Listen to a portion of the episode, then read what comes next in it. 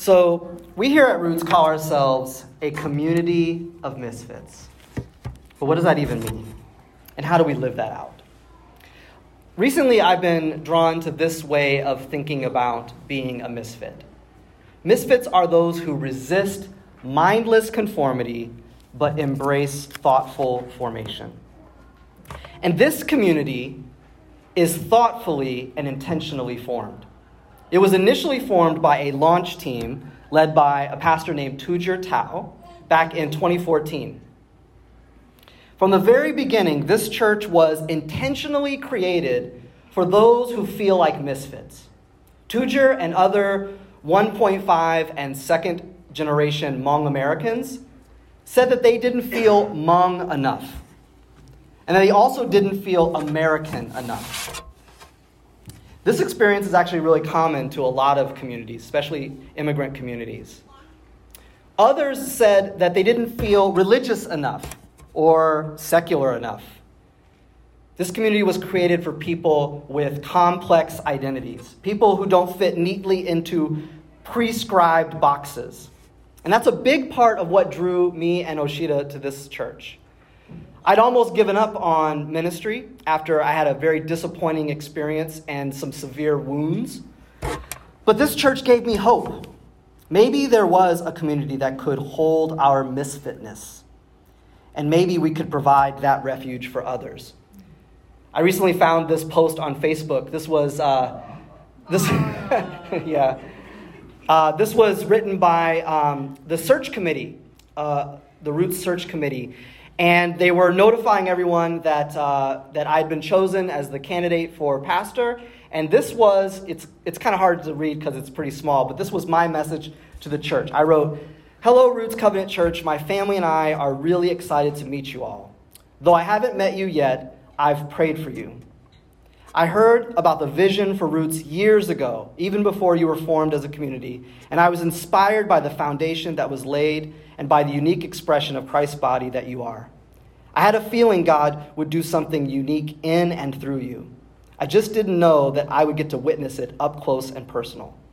I'm a fellow misfit, finding identity in Jesus. And that's what has grounded my life since I was a teenager. And that is not only the kind of community that I tried to form as a pastor, that is also the kind of community that I want to be a part of. I'm so glad that's who you are. Now, I've spoken to many of you, maybe not all of you, but I've spoken to many of you, and that's also what drew you to this church. I've heard similar stories. Many of you have told me that you weren't comfortable conforming to the norms in other church spaces. Many of you, like me, have eclectic theological views um, that puts you at odds in some church communities. I get that. And I think that what makes this community special is that we don't begrudge, begrudge people for having their particularities. We're a community of misfits. So, as we kick off this new series for Epiphany called Story and Song Listening to Our History, Discerning Our Future, we're going to explore what makes this community unique. What are our particular values and theological convictions? And we're also going to explore the Moravian tradition, which is likely unfamiliar to many of us. It was pretty unfamiliar to me until a few years ago. It was like a footnote in church history. And so we're going to learn more about who the Moravians are and what they believe. But as we'll see, there's a lot of resonance, a lot of correspondence to our, between our quirky community and the Moravian tradition, starting with an emphasis on unity with diversity. But before we dive into our text for this morning, would you pray with me for the Spirit's work of illumination? Let's pray. Holy Spirit, you are the one who distributes diverse gifts to God's people. And those gifts aren't merely the things that we do, but the people who you are calling together to forge a community. Help us to see that we are gifts to one another and that you are the giver. Help us to see the ways you are knitting our hearts together so that we can be a witness to your love. And may your word be like a seed that finds good soil May it take up root and bear good fruit, fruit that will last. And may the words of my lips and the meditations of my heart be pleasing to you, my rock and my redeemer. Everyone said? Amen. All right, I'm, I've asked Miss Scarum, who's here on break from school, uh, Xavier University in New Orleans. Woo! I've asked her to be our scripture reader this morning. Would you mind coming up and reading this passage for us? Right, Mark chapter 1, verses 14 through 20. After John was put in prison, Jesus went into Galilee proclaiming the good news of God. The time has come, he said. The kingdom of God has come near. Repeat, repent and believe the good news. As Jesus walked beside the Sea of Galilee, he saw Simon and his brother Andrew casting a net into the lake, for they were fishermen.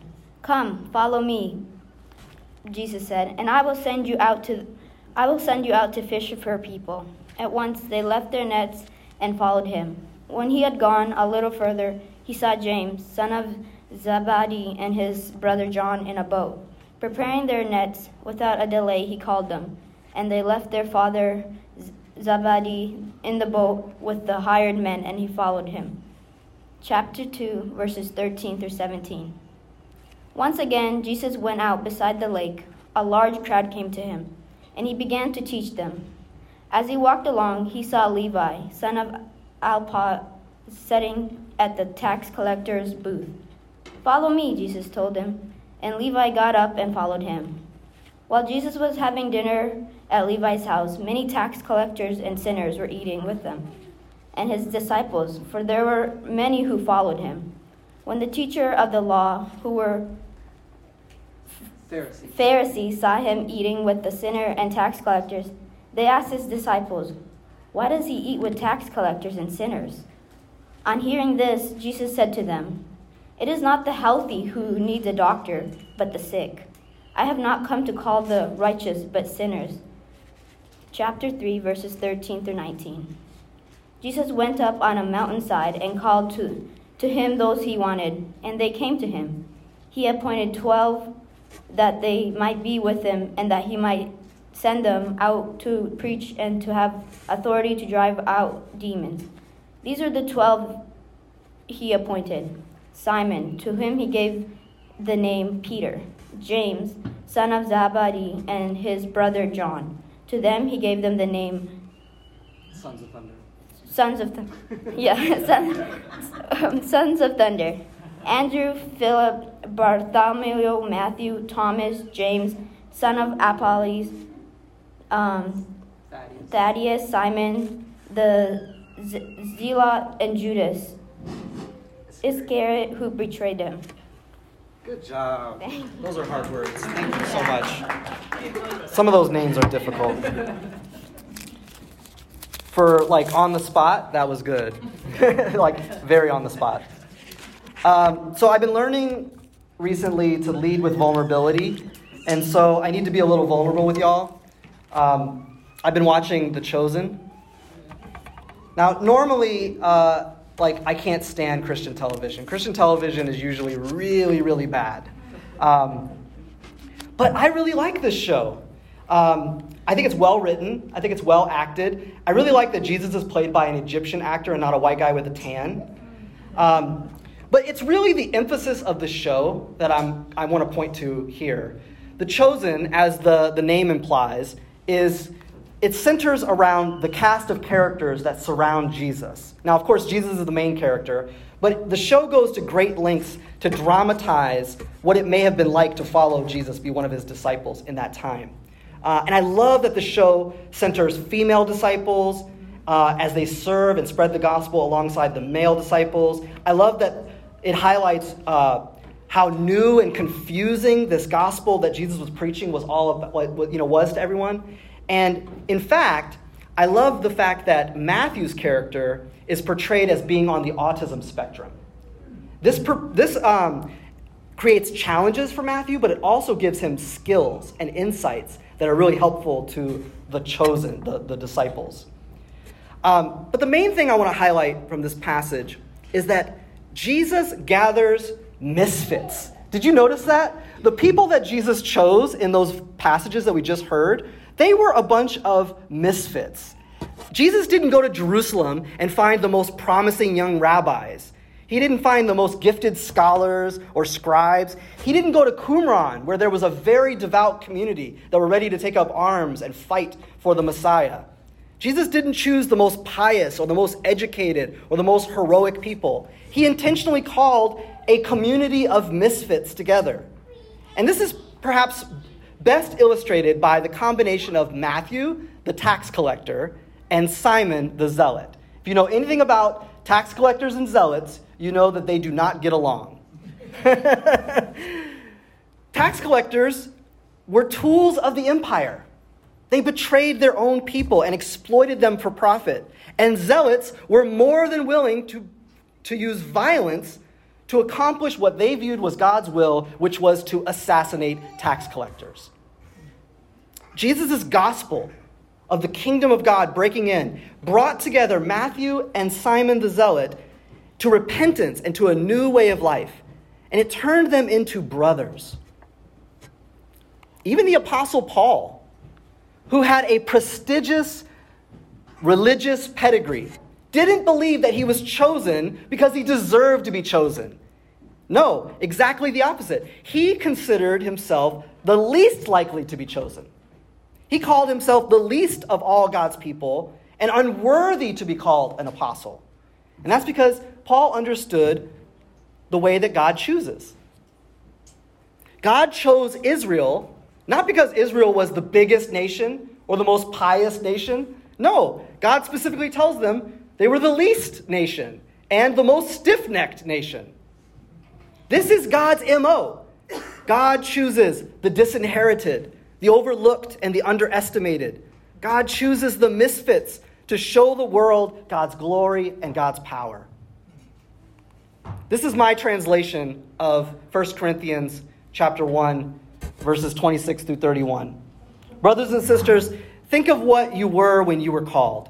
Not many of you were wise by human standards, not many of you were influential, not many of you were of noble birth, but God chose the foolish ones of the world to shame the wise. God chose the weak ones of the world to shame the strong. God chose the lowly ones of the world and the despised ones and the ones who were nobodies to shut the mouths of the ones who think they're somebodies. And so no one may boast before him. It is because of him that you are in Christ Jesus, who has become for us wisdom from God, that is, our righteousness, holiness, and redemption. Therefore, as it is written, let the one who boasts boast in the Lord. The community of Christ is a community of lowly and despised nobodies whom God has called to become holy and righteous somebodies. I'm sure I don't have to tell you that that's not always how church is, is it? Sometimes religious faith is used as a weapon and not a refuge. Too often, religious faith is used to insulate the wealthy and the powerful from criticism and accountability. Too often, religious faith divides more than it unites. Religious faith can be structured in such a way that there are clear insiders and outsiders. And that it's not always just beliefs that does this either. Sometimes it's just the way we look. I'll tell you a story. Um, when I lived in LA, a church opened up down the street from our church. And one day I was walking down the street and all of them filed out of church because church had just ended. And everybody who walked out of that church looked like they were a supermodel. I was like, oh my gosh, like just one after the other. I was like, and so I started calling it supermodel church. And I thought to myself, this is two, maybe three blocks from Skid Row. Imagine if somebody had just spent the night on the sidewalk and they walked into that church. How would they feel? Would they feel like they belong? Or would they feel like, I'm in the wrong, I, I just stepped into the wrong place.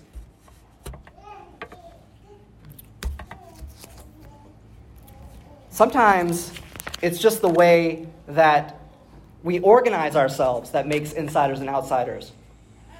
But to be the kind of community that is a refuge for misfits, to be that kind of community that's hospitable and affirming of all people, it takes intentionality. It doesn't happen by accident. There's a theological conviction that makes that kind of community possible. It's the conviction that diversity builds strength. I got ahead of myself. The Brene Brown is, quote is for later. it's the conviction that diversity builds strength. It's a theological conviction that we can be our full selves, everything God has made us to be, and still be loved and belong in the family of God. It's the theological conviction that what unites us isn't a list of doctrines that we affirm, or how good we look, or how, how dressed up we can get on Sundays. What unites us is our allegiance to Jesus, the truly human one. Brene Brown is quoted as saying, True belonging doesn't require us to change who we are, it requires us to be who we are. This is something that is true of our church, and this is something that is true of the Moravian tradition. Moravians actually have a way of thinking about unity and diversity that goes back hundreds of years, and it's still powerfully applicable for our lives today. For hundreds of years, Moravians have been guided by these words in essentials, unity, in non essentials, liberty, in all things, love. Now, I'll grant you that a lot of denominations say they affirm this. But I can tell you from personal experience, they affirm this to an extent, but there's usually strong caveats to that. Where the rubber meets the road is what you put in the essentials category. That's where the rubber meets the road. Moravians consider six things essential. Three are about who God is and how God's reign is at work among us, and three are about how we respond to God. The first three essentials are God creates, and creation is good. God redeems, and God sustains, or God blesses. Are we all in agreement so far? the next three, oh, the next three correspond to this verse. And you're familiar with this verse. And now these three remain faith, hope, and love. But the greatest of these is love. Now, Moravians rearrange these for a reason. For Moravians, the, the three res- essential responses to who God is and how God works are faith, love, and hope. The reason for this is it orients us to time. Faith is our historic heritage.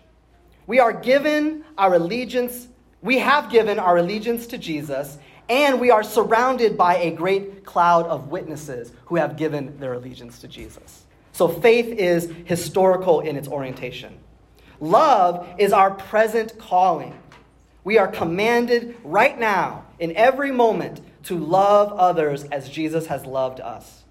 And hope is future oriented, it is a vision, it is a participation in a reality that has not fully arrived yet.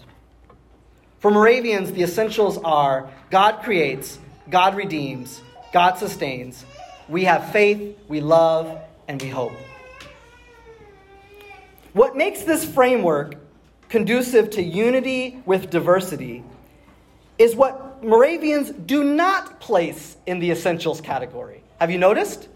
There's a lot that is not in that category. For those things that are not in the essentials category, Moravians have a second category called ministerials. Ministerials are that which God has given us so that we can live as followers of Christ. Ministerials have been called sacred tools given by Christ and the Holy Spirit to lead us to what is essential. They are sacred not in and of themselves, but because of the essential things to which they lead and direct us. You following? This categor, categorization of things, like communion and baptism as ministerials and not essentials, means that we can be united with people who don't practice those things the way that we do. That's really important because you know they fought wars over that. People died over that. And, and Moravian said, we don't think that's God's will, that people should die over how you practice baptism or how you practice communion. This categorization of the Bible as a ministerial and not an essential means that we don't have to defend a wooden theory of inerrancy that we can't really explain or can't really defend. It means that we can join together with people who interpret the Bible differently than we do. This is already a brilliant theological system that facilitates uni- unity with diversity, but it gets even better. Moravians have a third category that facilitates even more unity with diversity. Their third category is called incidentals. Incidentals include the ways in which we do some things of the ministerials, like incidentals vary over time from place to place. There is much diversity in the, in the incidentals throughout the worldwide unity and throughout other traditions. Incidentals have specific customs in the church that can be changed according to time and circumstance. Incidentals can be beautiful reflections of the diversity within the church, but they should never prevent us from focusing on what's essential. An example of an incidental is how the Bible is translated. An example of incidental is how we worship on a Sunday morning. A lot of this is cultural. A lot of this is based on where you live, based on how you grew up. This is another brilliant theological innovation that was created at a time in Europe when so called Christian nations were killing each other over this stuff. It's also important because we are an intentionally multi ethnic and multicultural fellowship.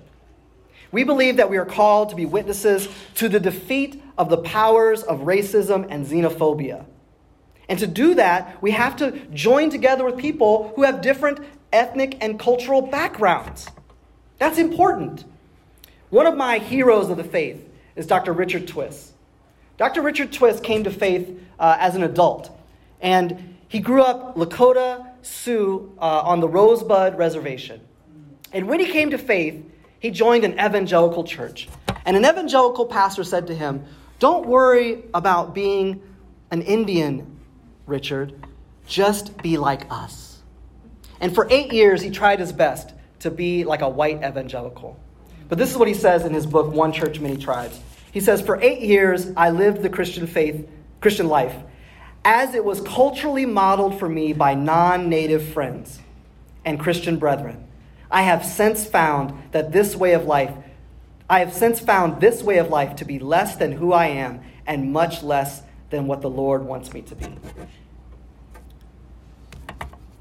Richard Twiss also said that missionaries equated Christianity with Western culture and its apparent superiority over other cultures. A supposition not necessarily based on truth, but on the progress of industry, science, and commerce Clearly, they believed the West was civilized and the rest was primitive. This theological categorization of cultural practices as incidentals, it provides a basis for dethroning Western culture as presumptively superior to all other cultures. Amen. Thank you, Renee. And it provides a basis for honoring all cultural practices as legitimate ways of expressing the Jesus way. Now, I'm not saying that early Moravians always got this right. In my experience, Moravians are the first to admit that they did not. But I do want to note that Moravian missionaries developed the first European and native settlements here in North America, joint settlements together. And early Moravians were also pioneers of racial inclusion and integration in their churches, even though they weren't noted abolitionists. So I believe that this framework facilitates the honoring of our full selves. We can say that we are united in the essentials and diverse in our expression of the ministerials and the incidentals. This has a way of, of converging roots' ethos with a tradition that goes back hundreds of years. But the facilitation of unity with diversity goes even deeper than this. Early Moravians were pioneers of congregational singing. Listen to this. What is interesting about Moravian hymnody is the emphasis on four part harmony. Even the hymns of our Moravian forebearer, John Huss, have come to us in four part settings. Singing in four parts represents community and diversity at the same time, a hallmark of the Moravian church. Four part harmony represents the blending of different voices into one musical statement. The entire community of faith is joined as one in lifting up the prayers of the people in a setting where each voice complements the others. Unlike unison singing, where everyone sings the melody, four part harmony blends together different expressions of the same thought to add depth and color to the final prayer. Unison singing can imply that we are all to be the same, but four part harmony shows how differing expressions can enhance one another. For Moravians, congregational singing facilitates a theological conviction that although we have differences, it is Christ who unites us, and the differences can be texture that brighten our witness. So I've asked Julia and Nathan to lead us in a song that is a, a, a traditional Moravian hymn that really speaks to this theological conviction. It's called Join We All in One Accord. So if you'll stand with me, we will literally join in one accord.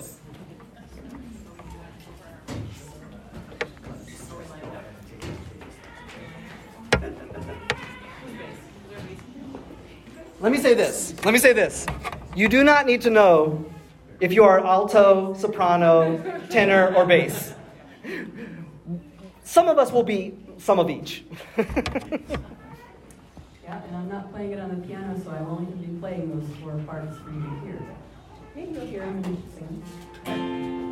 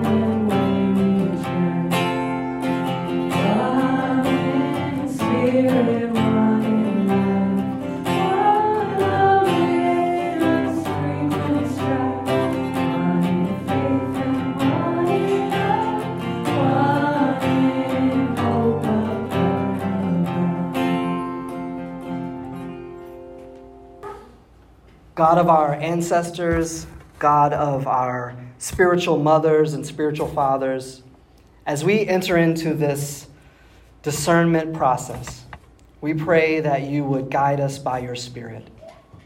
Would you give us insight? Would you give us longing to be part of your global, multicultural, multi ethnic, and diverse body of Christ?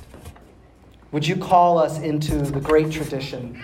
Would you call us in, to be rooted and established in love? Would you call us to find our theological home? I pray for each and every one here that they would, um, they would sense your love and sense your drawing, your wooing, your calling to be disciples of Jesus and to be a part of a community of misfits. Thank you, Lord, for the diverse body of Christ. Thank you for every gift that you give to the body. Each one of us is a gift that we give, that we receive from you, and receive each other in love. So, Lord, I lift up this congregation to you and ask that you would join our hearts together in one accord. And all God's people said, Amen. All right, Pastor Rashita's back. She's going to tell us about what the kids learned